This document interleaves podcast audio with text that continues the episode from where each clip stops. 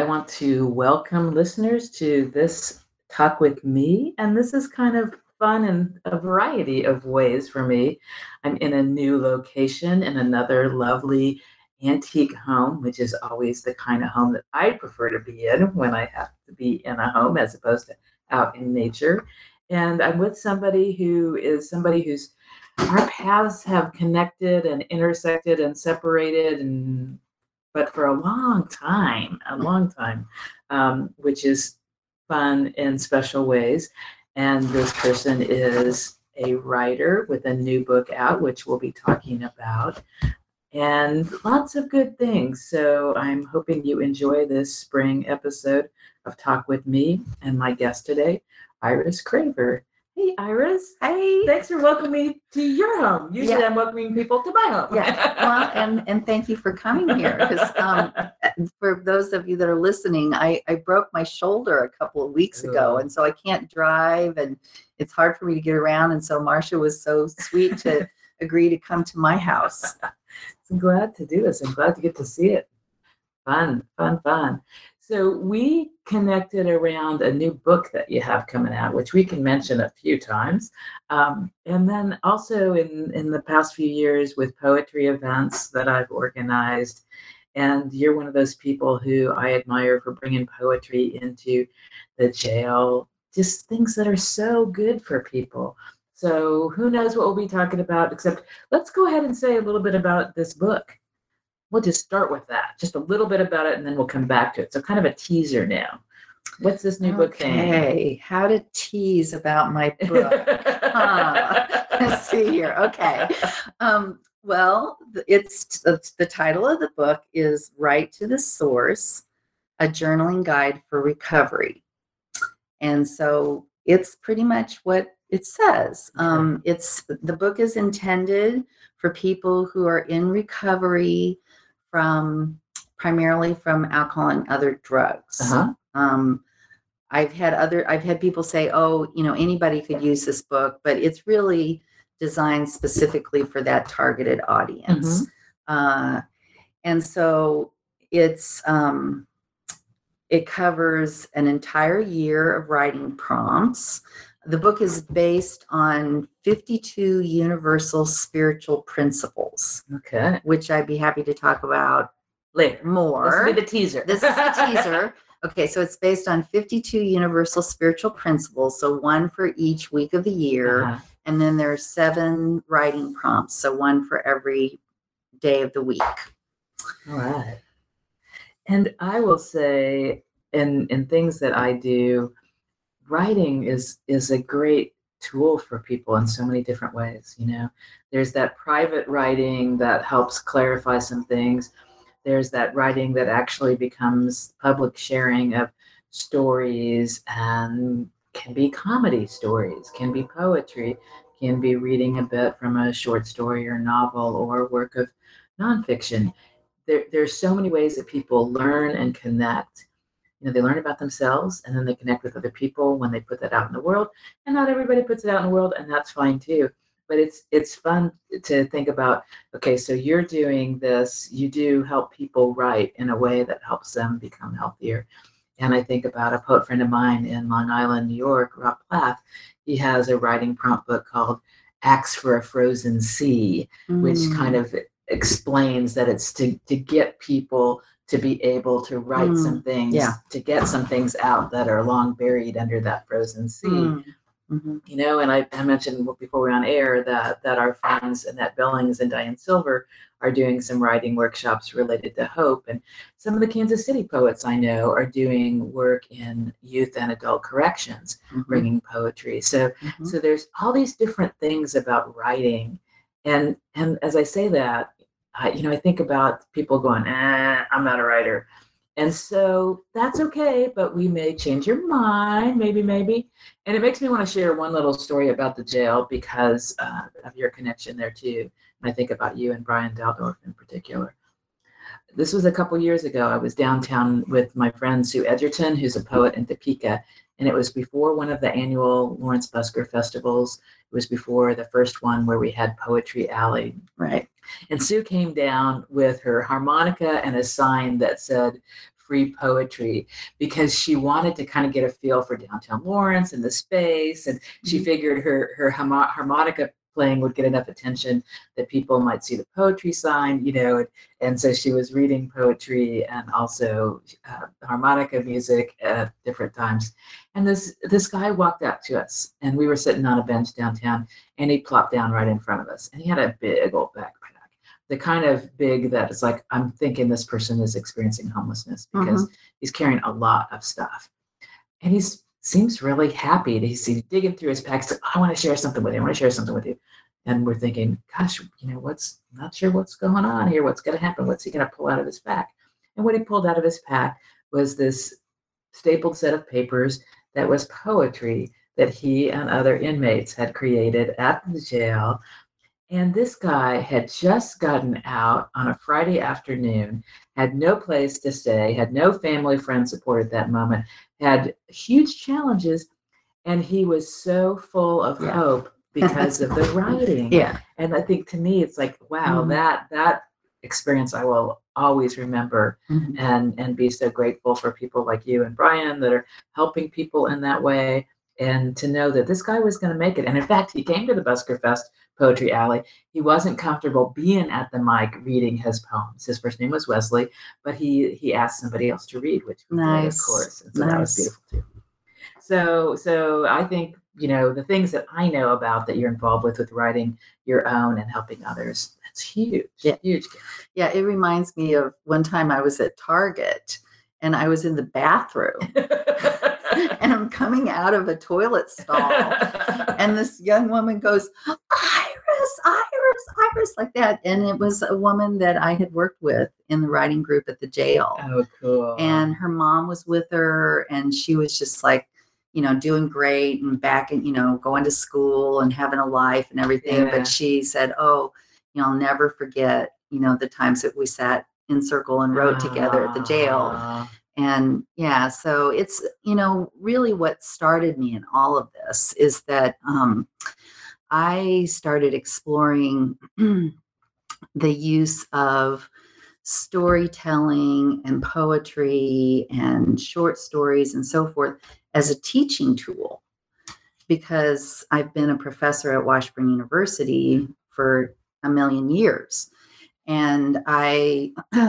had realized after a time that textbooks just were worth. I mean, there's, they're like they're terribly expensive. They're out of date as soon as they're published. They're just there's nothing of value there, and the students don't even read them. I actually had a student brag to me at one point that he had gone through his entire college education without reading an, a textbook wow. at all.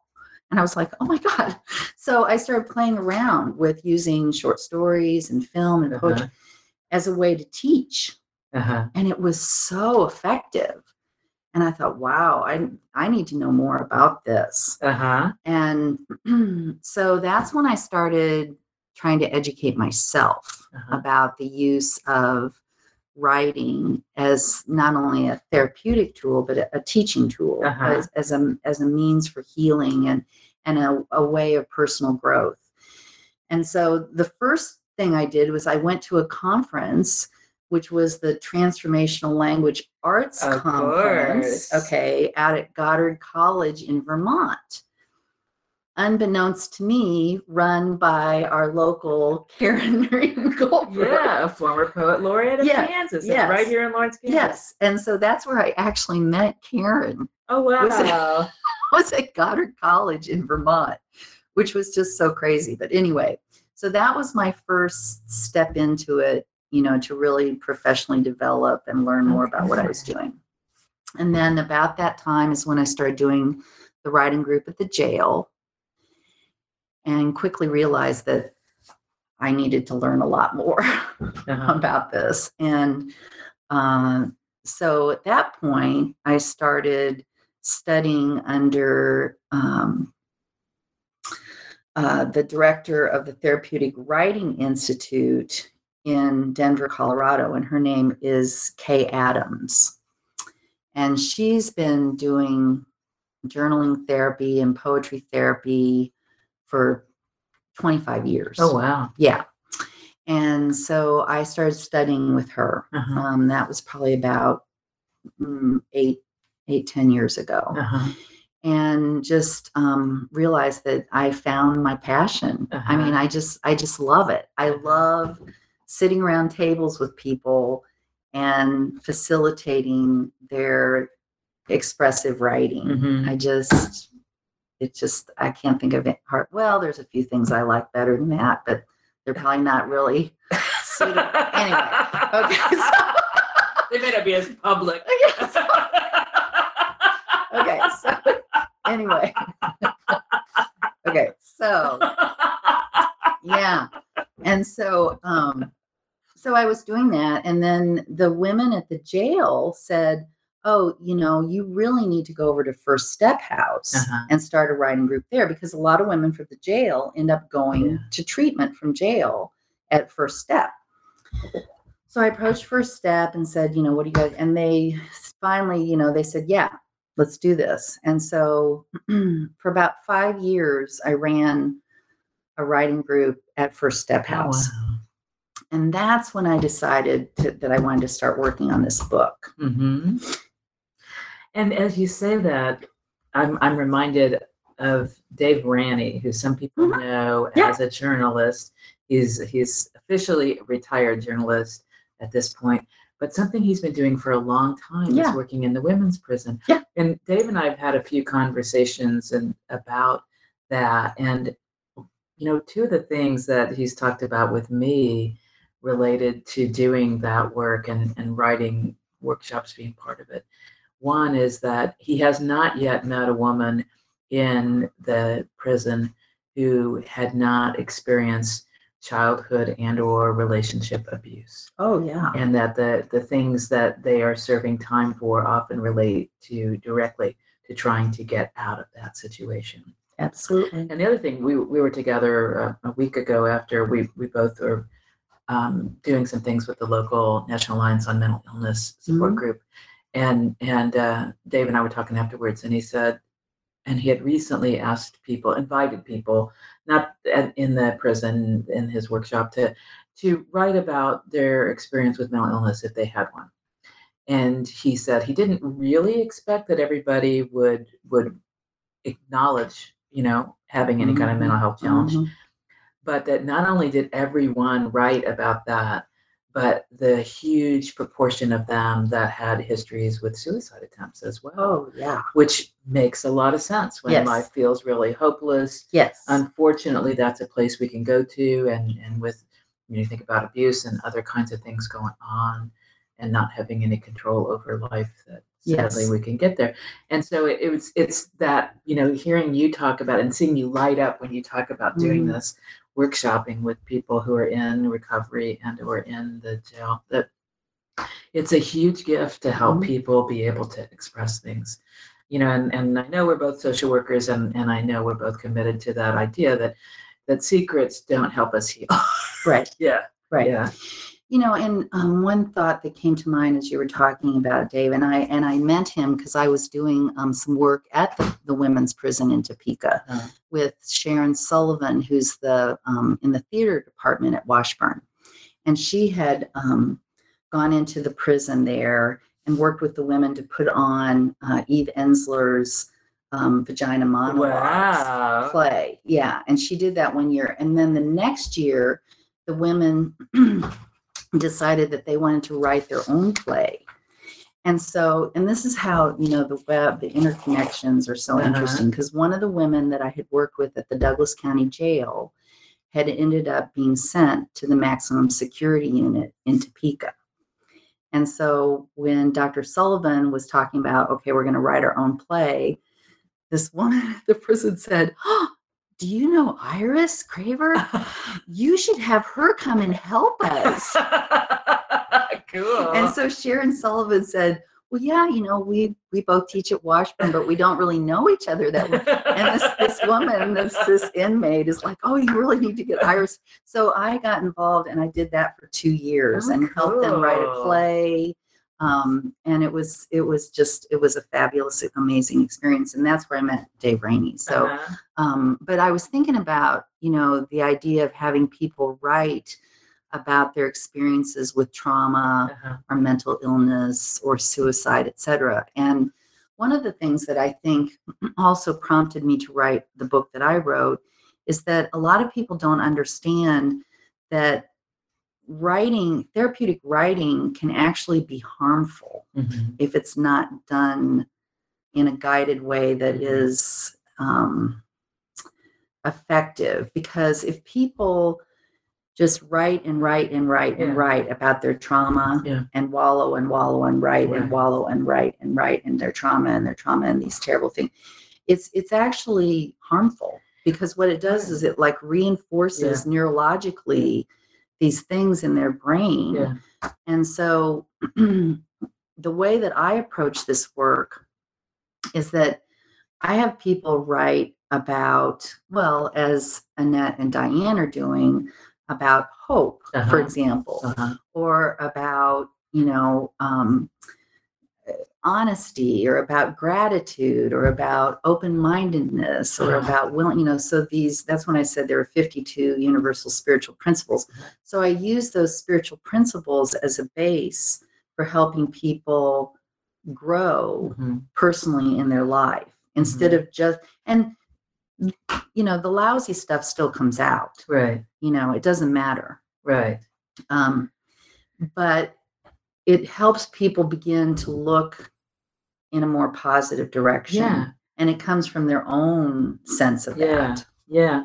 And as you say that, what I think about is that's true in writing. It's also true in talking. yes You know, that if we're if we're trying to be a good friend or hopefully um, if we're therapists and we have um, both compassion and skills, we know that we don't want to immerse people in the horrors of their life Right. and leave them with no tools right you know and so that's you know that that whole thing you know is now there's a lot of emphasis in the in the part of of uh, mental health that i'm especially involved with with suicide prevention and reducing suicide risk in particular to get people to life worth living that's really what it's Yes. about life worth living um, Yes. is is helping people have coping skills you know Yes. Before you enter into the worst things that have happened to you that you've kept secret, let's make sure you have some ability to manage what's going to come up Mhm. yes instead of let's let's start this conversation and oh bye see you in a week yeah yeah yeah, yeah. that's not responsible Yeah. in talking or in writing right and the other the other realization i've had in doing this work over the years is that um, you know when you um, when you establish a space a way for people to be creative Mhm. okay in their writing so an example would be and this i think is something from the book an example would be you know if you were going to be the most comfortable armchair that you could be Mhm. what would your what would that armchair be like what would it look like what would it feel you know Uh-huh. and and when people people sit down with something like that and they're like well i can't write about that. I'm not a writer i'm not creative. And you know if you give them time they'll start and they'll go Uh-huh. and they'll go places with it. And my experience is that when people engage in creative writing they become more creative in all aspects of their life. Cool. You know so when they're facing life as we all are um, if they've had that experience of writing creatively they can begin to approach everything in their life that way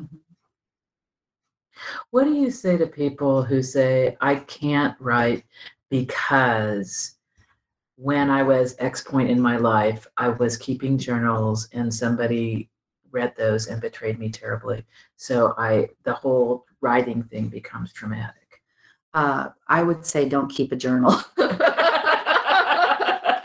yeah i mean if that had happened to someone Yeah. i would say don't keep a journal Uh-huh. you know write your write and then burn it or Uh-huh. shred it or something like that Uh-huh. don't don't keep it Uh-huh. you know if you and and that's a real issue Yes. um because you know people do keep their journals i have journals going back Mhm. years and years and years and sometimes i think about that for myself it's like oh my goodness do i you know when i kick the bucket do i want my kids to find this you know Uh-huh. stuff i don't know Mhm. Um one thing that people do in that regard is that they have speaking of like if you were to die and what's going to happen with your journals Uh-huh. after you pass on there are people that actually make a, an agreement with a friend Mhm. and they know where their journals are in the house and they're like if you know if something happens to me you go in and you get those journals and you get them out of my house but you know if if that's happened to someone where someone's read their journal Mhm. um, without their permission i would i would say if you're living in that kind of environment where that's a concern to not keep one Mhm. you know because that's just too unsettling Mhm. um, and you can still do the writing Mhm. you don't really have to keep your journals you Mhm. know i mean i i keep my journals because i go back and pull because i mostly am writing poetry in my journals Mhm. And so i go back to pull things that i want to work on and you know tweak and Mhm. turn into something um, but if i was just journaling just for my own work you know my own self growth etc i don't really have to keep those Mhm. I mean, th- there's wonderful value to it if you can, because, Uh-huh. like, for in many cases, we wouldn't have a lot of our history, Yeah. you know, if people hadn't kept their diaries Yeah. and their journals, Yeah. you know. So, I guess you have to be give some consideration to what's in that journal. Yeah. And I know with people, for example, who are bereaved by suicide, a lot of them will say that they really appreciate that they can go back and look at this is how I was feeling six months ago. And man, I am not in that same place now. Sure. You know, I can see some some change. and Absolutely. a helpful thing. So, so you know, basically, what you're saying is, yeah, you have to respect what's safe for you to do Yes. and the process of writing is going to be helpful whether you keep it or not Yes. um, and and that's a choice for you to make based on on what really is is safe for you and Yes. helpful for you Yes. And and i love how you started with that writing prompt about the comfortable armchair because maybe sometimes our writing can be less blatant about what it's about Oh, absolutely. and then it's like so who cares if somebody sees it right. Exactly. And Yeah. it's still therapeutic. yeah I mean, you know, I can just flip open, uh, you know, to something here that um, this is a a section of the book that talks about learning to love. okay Okay, and um, one of the prompts is to make a list of 31 things you can do to be loving towards yourself. And that li- making lists is a wonderful way to get people started with writing because everybody feels fairly comfortable with making a list. And then I say, you now have a list of things you can write about for a month because there's never more than 31 days in a month. uh-huh For example, if you listed going for a walk as the sixth thing on your list, and today is the sixth day of the month, then for your journal, sit down and write about going for a walk as a way of being more loving towards yourself. I love that. yeah Okay. yeah So that's the kind of thing that you'll find in this book. Mhm. And generally, even if somebody found that, what you wrote about how going for a walk is a way of being loving, that's not going to be anything that they can use uh-huh to hurt you. yeah yeah So, and they're all the positives you know when you said that about 31 prompts mhm. it made me think about a, a little writing exercise that i can't even remember where i first read about it but it was related to people um, who maybe ruminate about a really painful experience and how the the mm, a, a realistic way to interrupt that is to be able to substitute. So instead of thinking about this traumatic scene this experience and so the suggestion was, you know, get grab some index cards, number them one through ten. Don't have to prioritize anything, but write ten wonderful experiences, ten positive experiences, mm-hmm. ten things that Sure. you're grateful that you had. And and then when you find yourself with this re- repetition of this this painful memory, go through those cards and and you and this suggestion was and use the number you know memory one is i remember that day we were at sanibel island in Mhm. white sandy Yeah. beach and these tons of seashells and i'd never seen anything like Yeah. that Beautiful how fun it was and that as you do that over time that even just the number will remind you of the story Yes. and so for those times when you're having a rough time you know it's like five Yes, yes, yes, yes. And you know, now now they have these little apps for your smartphone, you know, where you can have gratitude lists, you know, and and uh, every day, you know, you go in and put two or three things that you're grateful for. Mhm. And I've used that myself. And when I'm feeling, you know, like, oh my gosh, I don't know about my life, Uh-huh. you know, I open that gratitude app on my phone and it's Uh-huh. like, oh, oh yeah. yeah. yeah, those are all the good things that, you know, make life, even when there's struggles, yes that make it worth it. because they're going to be struggles. This Yeah, is real life. Yeah, and Absolutely. that's that's one of those things. Yeah. So how we can learn to to cope with those in better ways. Yeah. And I wanted to mention too that um, what I've been doing now is um, I'm not doing the work at the jail right now, and I'm Mhm. not doing the work at First Step. Mhm. Um, what I've started doing now is running small writing workshops out of my home. Mhm. And so they're for people from the community. Mhm.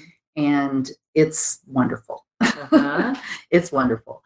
Uh, and I have a big dining room table, and we sit around the table and um, you know spend a couple of hours writing. And Uh-huh. um, you know, I'm doing it on things like, um, oh, you know, how to appreciate, you know, the changes of the seasons, Uh-huh. or you know. Um, I did a New Year's one, you know, so of course, like, what do you, what are your plans for the new year? And um, you know, I do I'll do one in the fall that's like harvesting harvesting, you know, the fruits of your labors. Uh-huh. You know, what have what have you been working on that you can now um, That's great. reap the harvest from? And yeah. and those are really those are really fun. I Uh-huh. like doing that a lot. Uh-huh. And I love that you do it around your dining room table Yeah. in a really friendly environment. Yeah. You know, a lot of us have some positive associations and maybe some not so positive Yeah. about gatherings around the table, Yes. you know, and and to be able to experience something so helpful and Yes. and you know, kind of connecting with people as you chat about what you're doing. And Yes. that sounds just Yes. especially nice in that kind of environment. And I should mention too that um, I did help start a writing group at the library, at the Uh-huh. public library, and it's called the Write Club. And I'm not sure what night of the week they're meeting now. If you go, if you look at the library schedule, it's on there. Uh-huh. And it's a free group, and it's just self-run, you know, and people come together and have writing prompts and write for a couple of, you know, two hours and Uh-huh. it's so for, for people that are looking for something in the community that's a nice option And I'd be remiss not to mention there's this thing called the Kansas Authors Club, right? yes And our local poet and more, Ronda Miller, is one of the officers for the state as well as with the local chapter, and they do lots of cool things. yes Yeah. yeah they have um, a meeting once a month and they'll have you know a guest speaker or they'll have some focus to the a topic to the meeting Mhm. and that's a great group to get involved with and Mhm. join Mhm. Yeah. Yeah. So lots of possibilities. So I want to go back in time a little bit. When did you start writing for you? Like some people say, when I was three, I dictated to my mom. You know. Well, it's funny because, um, you know, actually, I have a traumatic memory associated with my diary. I kept a diary when I was in grade school. And when I was in sixth grade, my boyfriend, Billy, paid my brother 25 cents to steal my diary. and my, he did. And he gave it to my boyfriend, boyfriend in sixth grade and they took it down to the steps of the public library and sat there with all the kids after school and read my diary. Aw. Yeah. Yeah. um, so I started keeping a diary when I was young, like that. Uh-huh. Um, and then off and on, you know, I've done travel di- journals and things like that. Poetry, I you know, I would write poetry. I have an older sister who's a poet and Mhm. she's a published poet. And I always felt like I couldn't you know, I couldn't live up to her. You know, she was way, I couldn't do it. Mhm. I had very, um, I was very insecure as far as my own poetry. Mhm. And, and then about, well, when I first started getting into this whole using, you know, poetry and storytelling and everything for teaching and healing and therapy, I went to Karen Miriam Goldberg's Brave Voice, which I also have to plug. Yeah. Um, and she runs this, she and Kelly Hunt run a Brave Voice workshop. It's a, a retreat once a Mhm. year in May. In fact, it was just over last week. And you go out and stay in these wonderful cabins out in the Flint Hills and and you write and they you know Caryn facilitates that and you write and Kelly facilitates you know doing songwriting and every it's just an amazing experience Uh-huh. and that was that going to brave voice is what gave me my brave voice All right. and i was sitting with caryn and i was telling her about my older sister and how you know i just felt like i couldn't possibly live up to her quality Mhm. and that when i would show my poetry to my older sister she'd like cross it out with red Oh, marks and do all yeah. And. Caryn said to me, she said, Don't ever show your poetry to your older sister ever again. And that was the turning point for me. Uh-huh. And that's when I really, and so it was really um, by trying to be of service to others, it turned out that I was being of service to myself, trying to help Uh-huh. other people heal. I was, in fact, helping myself heal. Cool. Yeah, which is, beautiful. You know, That is yeah. so That's the perfect time for us to take just this little break, Okay. hear from a couple of the Lawrence, Kansas businesses that sponsor lawrencehits.com and say thank you to Daniel Smith, who kind of went above and beyond this morning, helping us figure out how to make sure we could get this recording done from this new and different place. So thank you, Daniel, for everything. Thank you, listeners. We'll be right back with more Talk with Me with Iris Craver. So, welcome back. This is Marcia Epstein on Talk with Me with Iris Craver. And I don't know if you were planning to, but would you share some of your poetry and we'll tell your older sister not to listen?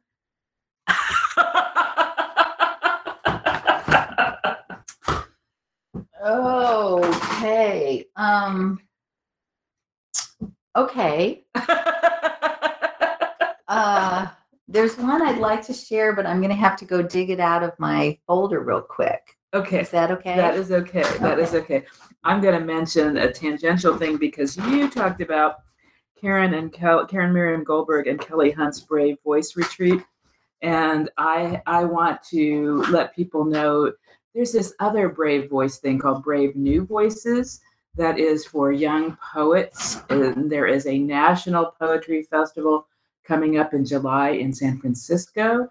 And the reason that is particularly relevant to me right now is that there is a wonderful set of poets from Lawrence Free State High School who are called Lawrence Free Poetry. And their coach is Andrew Martin, who teaches at Lawrence Free State High School. And the team has been accepted to perform at Brave New Voices in San Francisco in July. And they need a little bit of financial help, folks. So if you are somebody who loves poetry and loves youth and wants to help youth be able to grow and expand and have this experience of bringing Lawrence, Kansas poetry to San Francisco to Brave New Voices, you could go to the USD 497.edu website, do the search to find that teacher Andrew Martin, who I believe is A Martin at USD 497.org. And you could contact him about how to provide a little bit of financial support for those kids.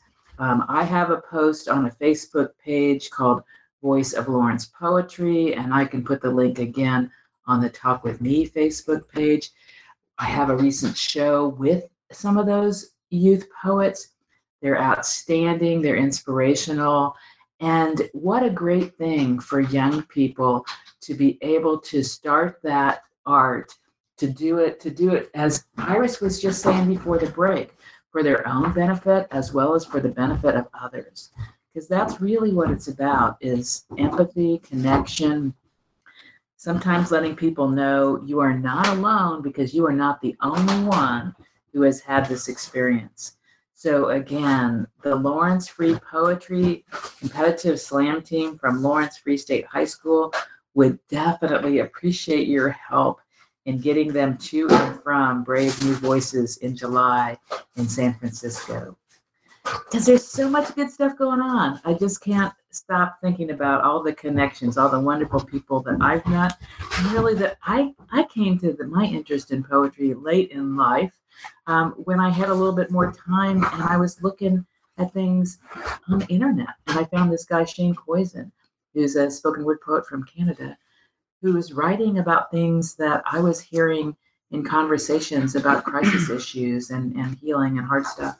So I, I love the connection of, of poetry as a way to bring people understanding and empathy. And again, knowing they're not alone. And is it possible that you have found the piece that you were looking for, Iris? Yes. Yay! Perfect timing. Okay. so this is a piece that's titled Kindness. And I wrote this. Um, there's a, a, po- a, one of my favorite poet, poets is Naomi Nye, and she's been the chancellor of the Poetry Academy, the National American Poetry Academy, and she's just an amazing poet, Naomi Nye. And she wrote a poem titled Kindness.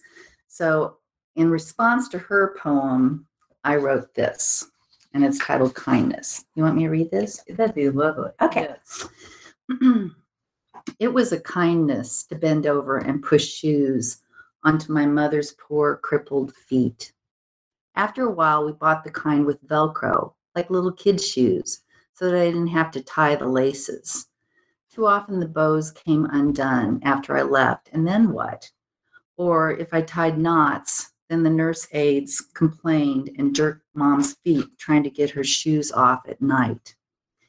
It was a kindness that could barely repay all she did for me, the unyielding love, no matter how far I strayed. After all, she taught me how to tie my shoes, something about making a bunny rabbit run around the tree and go into a hole. We didn't have Velcro back then. How I miss those trips to Walmart with mom, pushing her wheelchair to buy some house slippers, the kind with elastic so she could put them on all by herself like the way she taught me to dress myself as a girl. It was a kindness we shared when I raced her to the toilet as she dribbled pee, both of us laughing. She taught me how to use the potty chair. It was a kindness. She taught me that too. She taught me kindness. That's beautiful. Thank you. Aw, Thanks. a sweet tribute to your mom. Yeah. Yeah.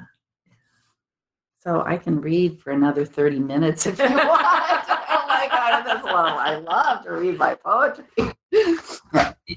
you can read more poetry. You can say more about the book. We can go off on stories that we shouldn't tell on air. Yeah, right, right.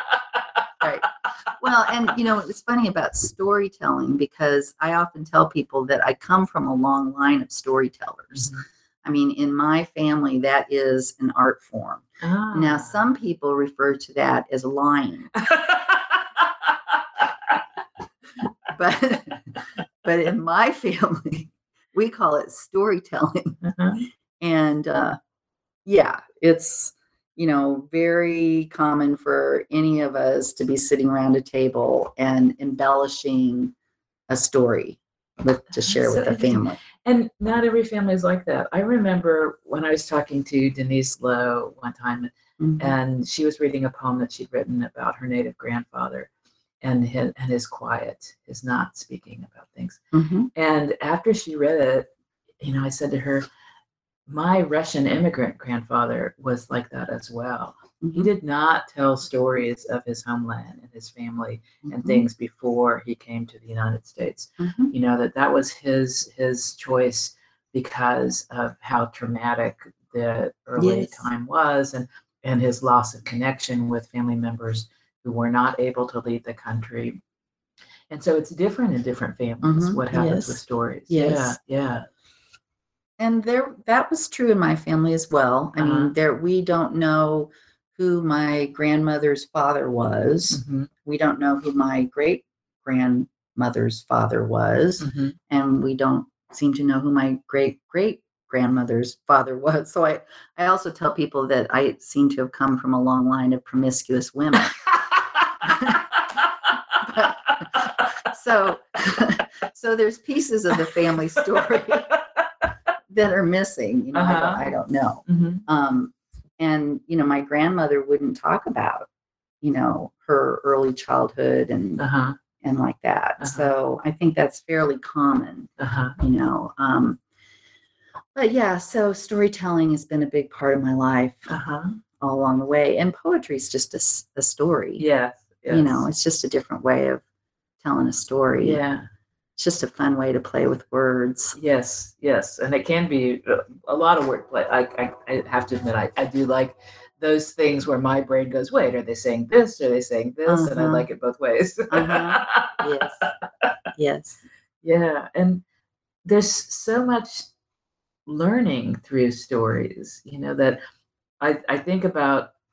I think about when I went back to school to get my MSW, um, and I had a full time job, and I was married, and I had two little kids. So I wasn't the traditional get a bachelor's degree in four years and then go to grad school. That wasn't me at all. Mhm. Went back to school, and in the social work program at KU at that time, you took two semesters of research the first year. And the research professor that I had was a man named Alex Westerfelt, who was is an amazing, wonderful person. And he started the research class with a slideshow. Pictures, pictures, pictures, pictures, people, people, people, people, and just this this huge number of people, kind of portrait photos of these people. And and his message was research is about doing good work. You know? And so he he incorporated stories throughout his way Mhm. Yes. of encouraging people to learn about research Mhm. you know and it made a huge difference if he'd come in and showed us a bunch of stats and we're going to learn how what this sps uh, blah, Right. blah, blah, you know it's like Forget it. who you know it's like turned off you Yeah. know, switches out and instead it was about stories and and i remember going with jeff burkhead from the burness center is a communications guy over there we went to a workshop on storytelling Hmm. and the storytelling workshop was actually by one of the foundations in kansas and their their Hmm. purpose for the workshop was to get people to be able to tell the stories of the people that they serve Mhm. in Right. better ways to inspire people to contribute resources of time and money Yes. to needed programs and and the difference between saying i could tell you 40 over 43000 people a year die by suicide in our country each year and that's Right. true Yes. it's like so what am i supposed to do with that yes. but if I tell you about a family who's affected by suicide loss Yes. and what I can do, what you can do, what we can all do that makes a difference in somebody's life, it's a whole different level of meaning yes. and, and inspiration to do something, you Mhm. know? yes. Yeah. Yeah. The stories are essential. Yeah. Yes. Yeah. So do you have a story you want to tell? Well, whether it's for I- poetry or other. I do have a recent story that I Uh-huh. think is fun. Um, I, I have four grandchildren, Uh-huh. and um, my grandchild Cecilia, she's four years old, and she seems to have got the genetic storytelling. She's she got that gene. Uh-huh. Okay. And so uh, about a month ago, I was at their house for dinner, and her father said, You know, you need to clean your plate. And I looked at her and I said, You know, my sweetie, Steve, Steve Stemmerman, he licks his plate clean. He licks, he licks his plate clean. And Cecilia's little eyes got real big. And I said, In fact, his mother and father both licked their plates clean and his three brothers all lick their plates clean, and his two sons lick their plates clean. The whole Stemmerman family are plate lickers. And my little my little granddaughter, Cecilia, four years old, her eyes are just real big, right? And so the next week I'm at dinner, I'm at dinner at their house. You're allowed at dinner again? Yeah. Yes. Yeah, they yeah. They they they have no choice. So I'm allowed at dinner again and they have cake for dinner. And Cecilia starts to lick the icing off her cake. Uh-huh. And I said, Oh, Cecilia, you're an icing licker. and that's all I said. Uh, Okay. So then the next week, I wasn't there, but they made a cake for their father. uh, And when he got home from work, Cecilia said, Daddy, do you remember Grandma Baba's sweetheart, Steve? and her dad said, Yeah, yeah, I know Steve. And she said, Well, Steve licks the icing off his cake. And she said, and his mother and father both licked the icing off their cake. And all three of his brothers licked the ice, and her, his two sons licked the ice. In fact, Daddy, the whole Stemmerman family icing lickers. That's absolutely wonderful. yeah. So yeah, so she took my story about Uh-huh. them being plate lickers, which was a complete lie. Okay. In and she case people are wondering, like, really? Well, Yeah. I don't know. Maybe. Um, Yeah. Okay. Whatever. and she turned it into a story about icing lickers. And then was really funny is that we went and had Mother's Day with Steve's mother, uh-huh. Anita Stemmerman, and we took her these little cupcakes. And I swear to God, I mean, this is a true story. This is true. She licked the icing off her cupcake. I about fell out of my chair. Cecilia knew. Yeah. Yeah. So, yeah. That's lovely. Yeah, when I was thinking that about licking the plate, I was thinking, I was wondering if indeed there was a dog in the household because there's, there's always a oh, dog yes. available to lick a plate. And I Oh, thought, yes. oh, this could be a whole other kind of a problem. Yeah, this would be a Cecilia whole suddenly nother feeding the story. dog. right. Yeah, whole nother story. Yes. That's delightful. Yes. That's delightful. It'll be interesting the stories she will tell. Yes. Yes.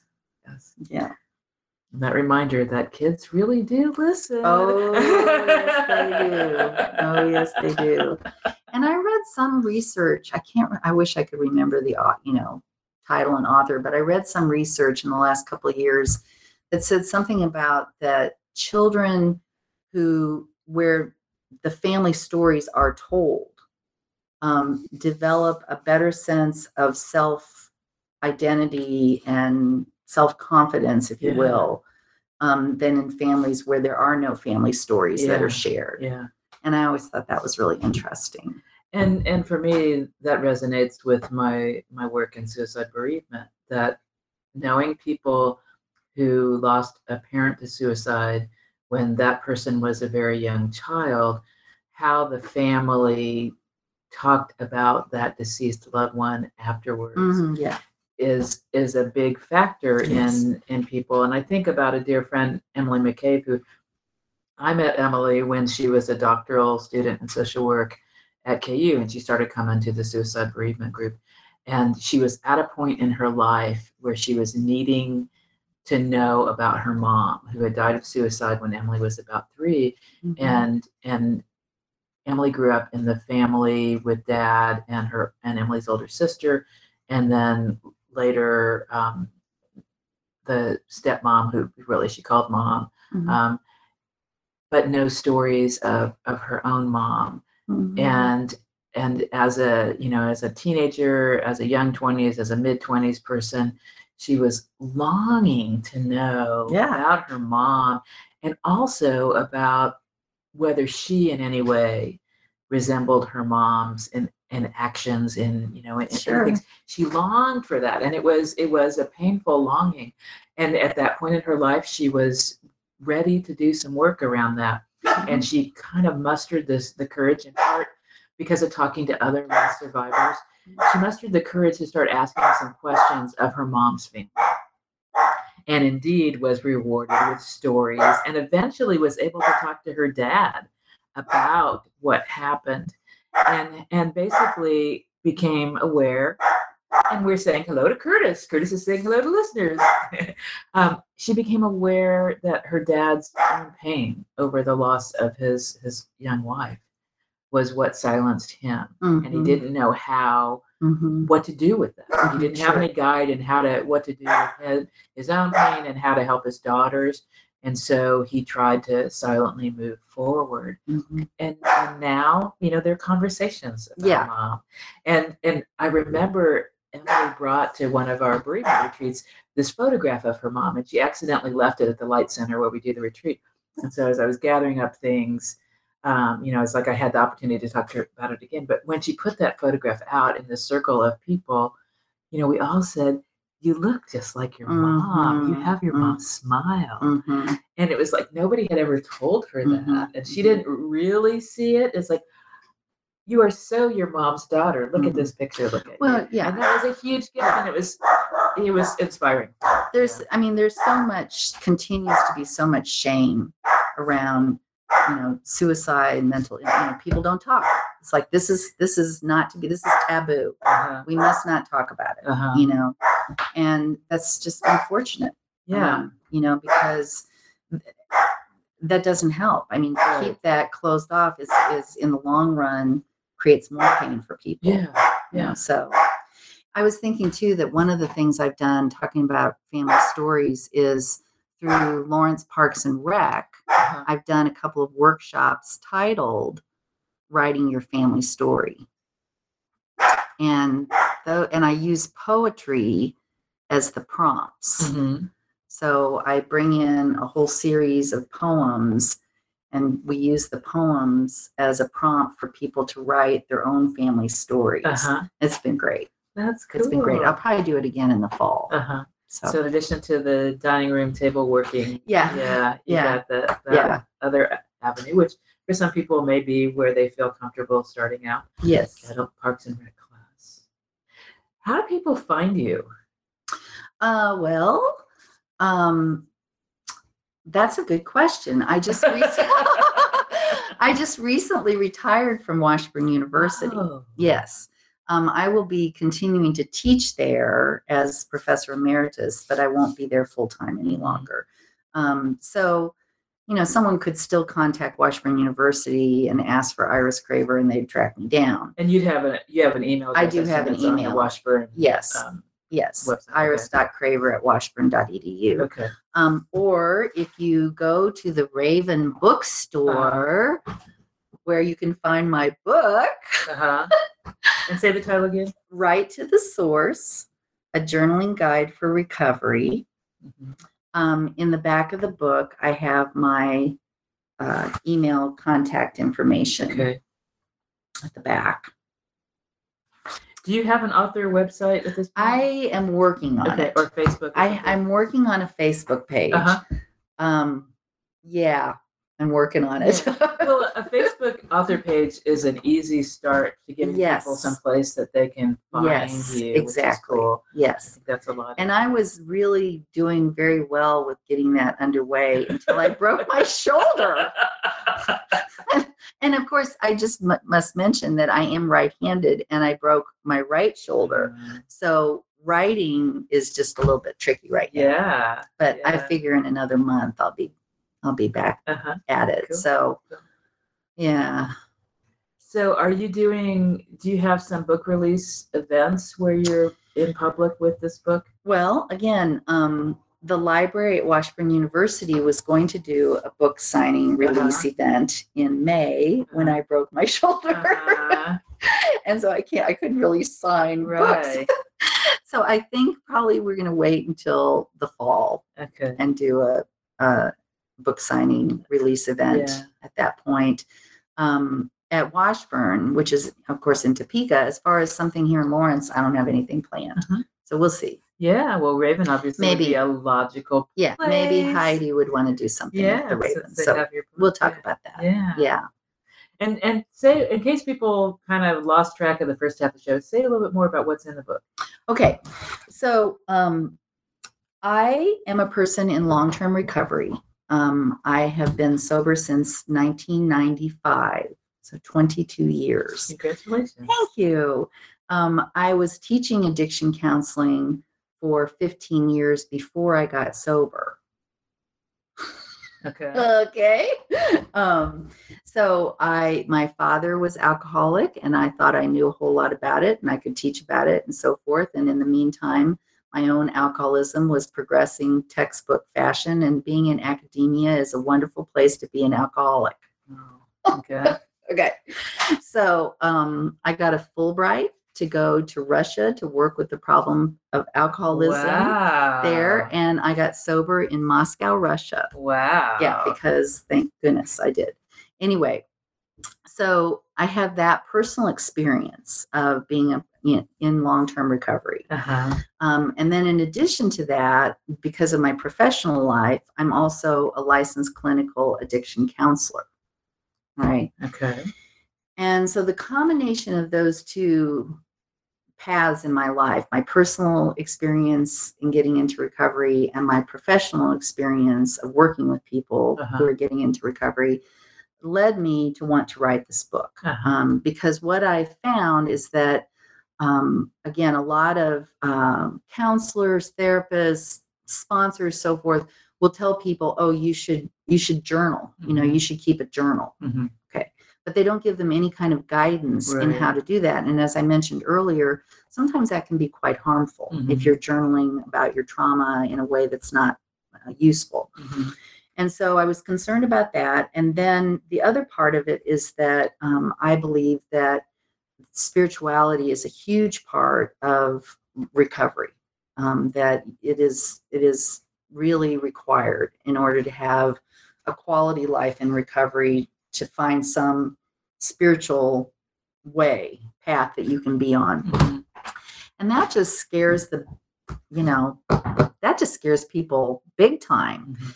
because they think we're talking about religion Mhm. and we're not talking about religion so i wanted to find a way to help people connect to spiritual a spiritual life Mhm.